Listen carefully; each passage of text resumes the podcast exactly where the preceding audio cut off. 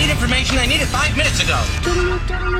This is a My Talk Dirt Alert, an everything entertainment update heard at the top of every hour on My Talk 1071. So, um, what's new in your world?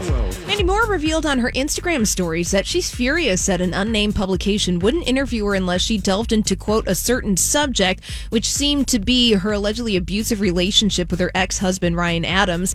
Mandy Moore said that her blood is still boiling, that she was asked yet again about the matter, and Moore noted that she's been working in showbiz for over two decades, saying, quote, but the message this sends is insulting and so out of touch with the cultural discussion around abusive relationships, directly linking someone's value back to their abuser. Mandy Moore goes on to say the refusal to interview someone unless they agree to relive that trauma publicly, no, thank you, she said. I, I think good for her. Yes, good for I her. thought that was something. And CNN anchor Brooke Baldwin announced on air that she intends to leave the news network by the middle of April. Baldwin says she doesn't have another job lined up. However, Baldwin has a new book out called Huddle. It's set to debut in early April, and that book sets to look at how women come together to solve problems and enact meaningful change. So there she goes.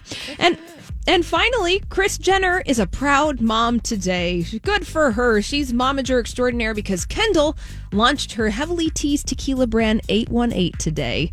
She, yeah, she said, Kenny, I'm so proud of you and the years of work and love you put into at drink 818. She's so excited for this.